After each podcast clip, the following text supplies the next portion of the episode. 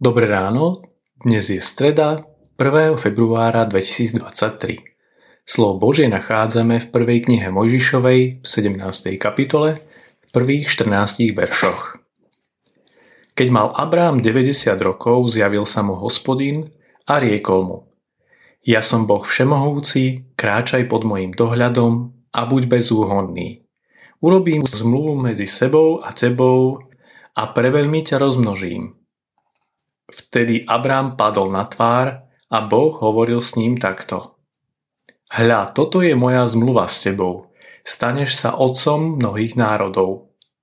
Preto sa už nebudeš volať Abrám, ale Abraham bude tvoje meno, lebo som ťa urobil otcom mnohých národov. Urobím ťa nadmieru plodným a vytvorím z teba národy, králi výjdu z teba ustanovím svoju zmluvu medzi sebou a tebou aj tvojim potomstvom, a to cez pokolenia, ako väčšnú zmluvu, že budem Bohom tebe i tvojmu potomstvu. A tebe i tvojmu potomstvu dám do väčšného vlastníctva celý Kanán, krajinu, v ktorej žiješ ako cudzinec. A budem im Bohom. Ďalej riekol Boh Abrahámovi, ty však zachovávaj moju zmluvu, ty aj tvoje potomstvo po všetky pokolenia. Toto bude moja zmluva medzi mnou a vami, aj medzi tvojim potomstvom, ktorú máte zachovávať. Všetci mužovia medzi vami nech sú obrezaní.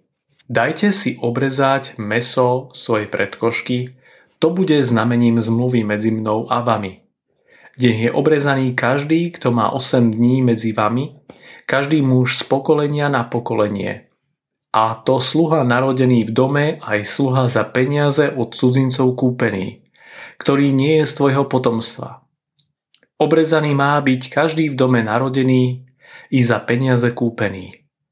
Moja zmluva bude na vašom tele väčšné znamenie.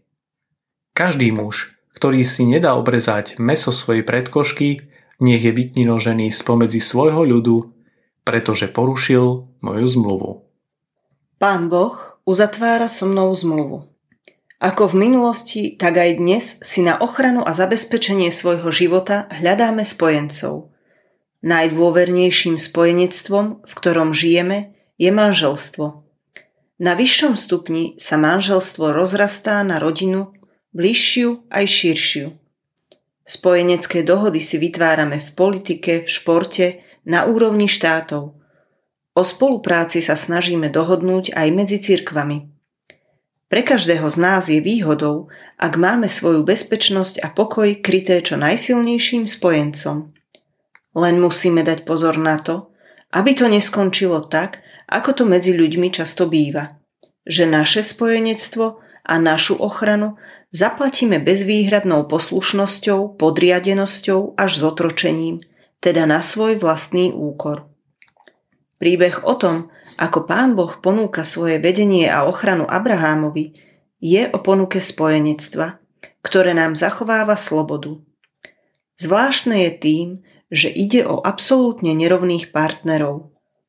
Večný, mocný a svetý Boh vstupuje do vzťahu s pominutelným a omylným človekom Abrámom. Robí to nie preto, aby z neho mal zisk, ale aby Abrámovi dal možnosť žiť v požehnaní. Na ľudské pomery je to neobvyklý spojenec, no celá Biblia dokazuje, že Pán Boh to myslel vážne. Ježišovi Kristovi na kríži dokonca smrteľne vážne. Stojí nám toto spojenectvo za to? Verím, že každému z nás áno.